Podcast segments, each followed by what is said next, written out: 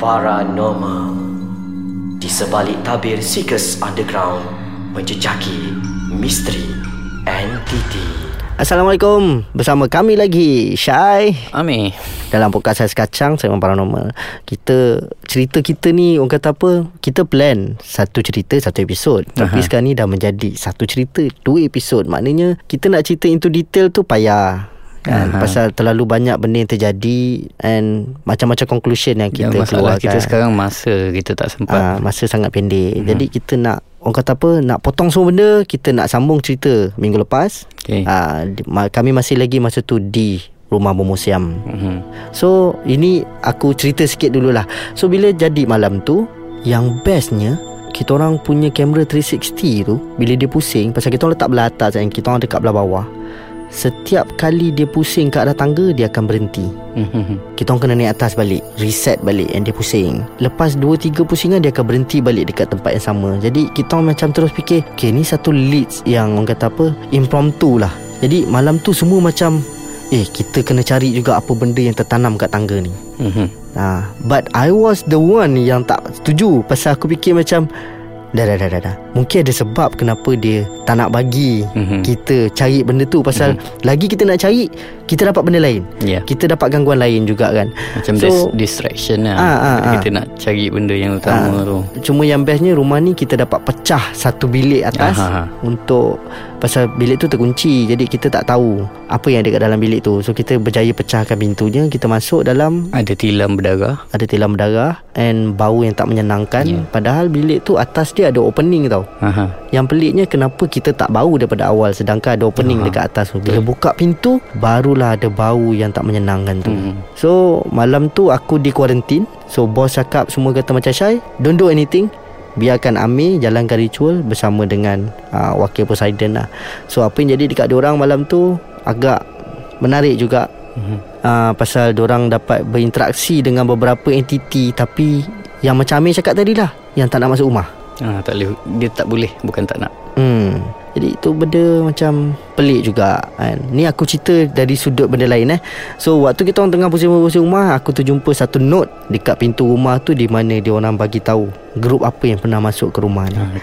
And kita orang dengar cerita Tak tahulah cerita ni betul ke tak Kita orang dengar cerita daripada orang Beberapa grup yang masuk Semuanya Ada yang berjaya Ada yang tak berjaya Dan yang tak lah. ah, Yang tak berjaya ni Diorang tak berjaya dengan Kes rasukan yang teruk kan? Mhm. And diorang Cuma diorang berjaya keluarkan Mangsanya keluar daripada kawasan Jadi kita orang macam Okay itu adalah cerita tim lain Jadi kita tak nak lah Memburukkan siapa-siapa Pasal kita dengar pun cerita daripada orang Tak tahu betul atau tak kan? Jadi malam tu Kita bagi Amir sambung cerita dia Jadi kita akan tahu itu details Okay Yang Tak ada sangat nak cerita pasal rumah tu Cuma Mhm. Benda yang menyebabkan aku marah lah Masa tu. Uh, Lepas kita letak volunteer Mm-mm. Yang tiba-tiba Apa ni Dia macam kerasukan kan Mm-mm. Yang korang panggil aku masuk Ah Betul. So benda yang buat aku marah Bila aku masuk Tiba-tiba aku tengok kat tangan dia Ada telur.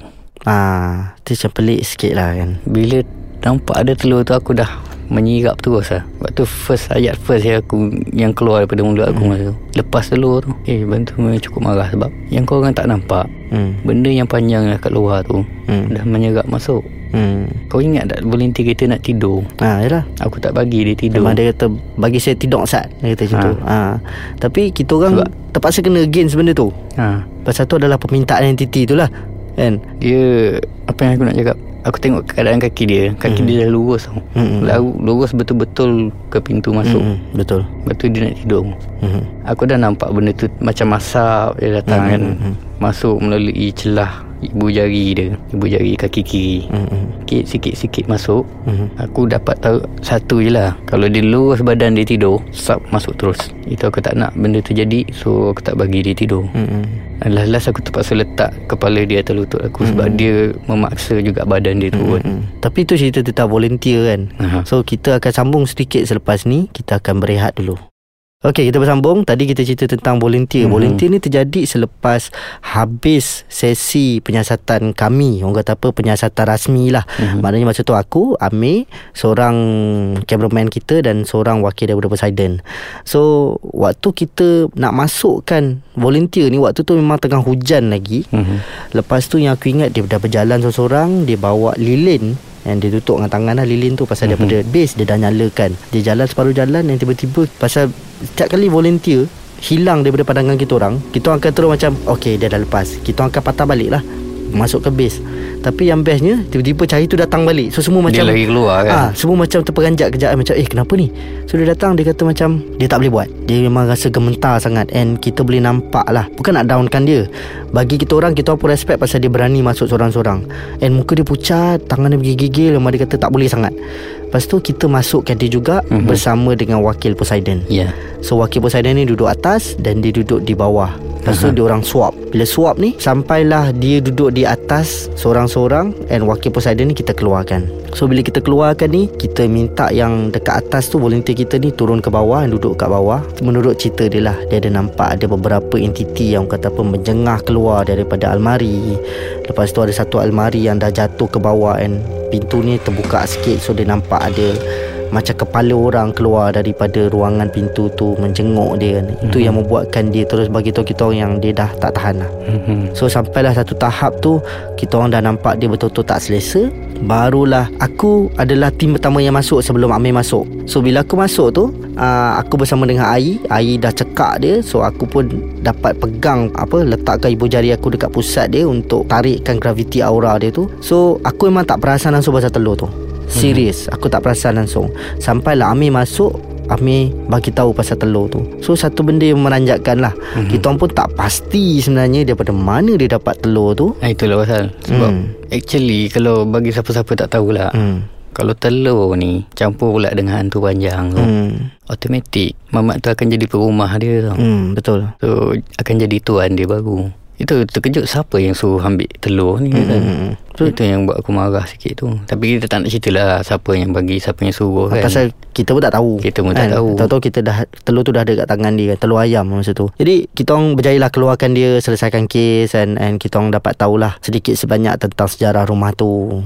So memang itu Apa yang Amir cerita tadi Itu adalah perjanjian dia. Mhm. uh, Dengan orang kata apa Entiti yang duduk di luar pada rumah tu. Jadi maknanya entiti luar Kau luar Yang kat dalam Okey. ni Dalam saja. Cuma yang Penyiasatan kita biasa Malam tu memang biasa Ah biasalah Cuma Sampai kita yang- rasa macam Tak strong ha. Tak strong kita punya conclusion tu Cuma Ah, yang menarik adalah pengalaman kita Mhm. Masuk dan keluar tempat tu Betul Memang agak Susah orang gila Nak keluar pun kita Sangkut-sangkut Setakat kan. ni The most adventurous lah Yang kita pernah rasa Aku rasa itu Ah, dia boleh jadi nombor satu Pasal Nombor nombor satu. dua Aku pernah rasa dekat Kelantan Di mana van kita separuh Ditenggelami banjir ha. Ah, so itu eh, tapi itu cerita lama lah.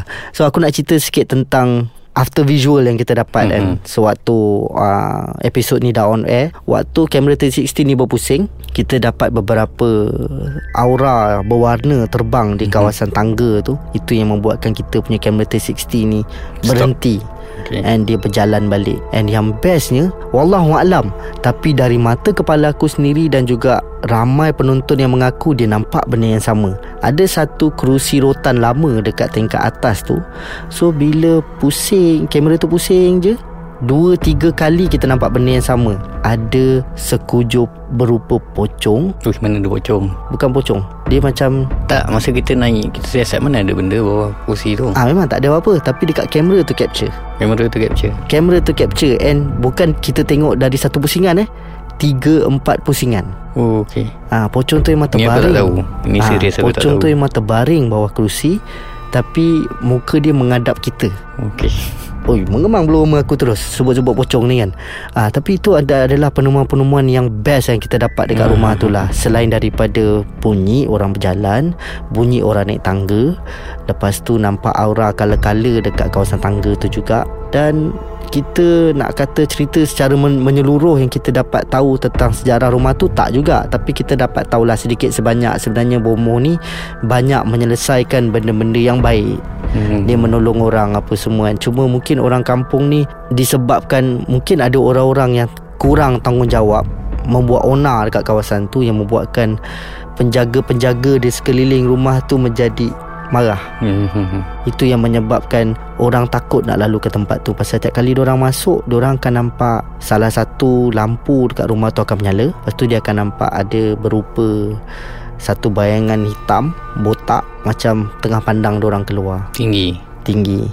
Uh, So itu yang di dalam rumah lah. Oh mengemang rumah aku. Lepas tu uh, Itu antara cerita yang kami dapat lah kan? Mm-hmm. untuk orang kata apa rumah bermuseum ni. Pasal bila kita orang dengar je first time macam rumah bermuseum? Memang kita orang terus macam gementar campur excited campur macam oi ini adalah pengalaman lagi. Pasal kita orang pernah menyiasat bekas rumah bomoh mm-hmm. tapi bukan bermuseum. Bomoh Melayu. Ah bomoh Melayu. So bila dengar bermuseum ni semua orang sedia maklum. Bila cerita tentang mistik Siam is the best lah. Mm-hmm dia boleh berlaga dengan orang kata apa Nusantara punya uh, sistem pembomohan orang kata mm-hmm. kan jadi itu yang buatkan kita orang excited. Tapi dalam masa sama gementar tu macam kau biar betul ni nak masuk ni. Ni rumah bermuseum ni kalau ada saka dia kan oi masak ni kena ni. Kan? Tapi Alhamdulillah kita selamat masuk yes, Selamat keluar. Selamat masuk Selamat keluar. Cuma ada satu Kejadian Nyaris dirasuk. Nyaris. Dan Alhamdulillah kita dapat Selesaikan Walaupun kita nak keluar Daripada kawasan tu Macam Susah So Kena tolong kereta-kereta yang lain Untuk keluar. Ada yang kereta Sampai masuk longkang Apa semua kan. Hmm. But At the end of the day Kita Alhamdulillah Dapat membuat satu konklusi lah. Di mana Rumah ni sebenarnya Gangguan dia tak adalah yang teruk pun. Hmm. Gangguan dia tak adalah Sampai menakutkan orang pun. Cuma cerita diperbesarkan Ya. So itulah dia. Kami dah sampai ke penghujung episod. So insyaAllah kita akan bertemu lagi di episod akan datang. Dan macam biasa Sebarang komen, cadangan Ataupun apa sajalah Korang suka ke, korang tak suka ke Boleh tinggalkan segala-galanya dekat ruangan bawah ni. So insyaAllah kita akan berjumpa di episod akan datang Bersama kami lagi Orang yang sama Masih yang sama Dalam podcast Ais Kacang Segmen Paranormal